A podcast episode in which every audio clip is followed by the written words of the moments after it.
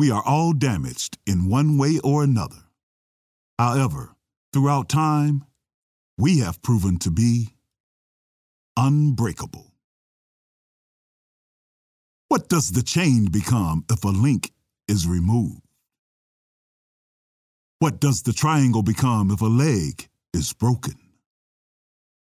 What does the square become if a wall is demolished? Losing identity, they simply become. We are neither. We know our identity. Our spirit lives. Join me again next time as I bring you more of the spoken word with Slater Hayes. Peace.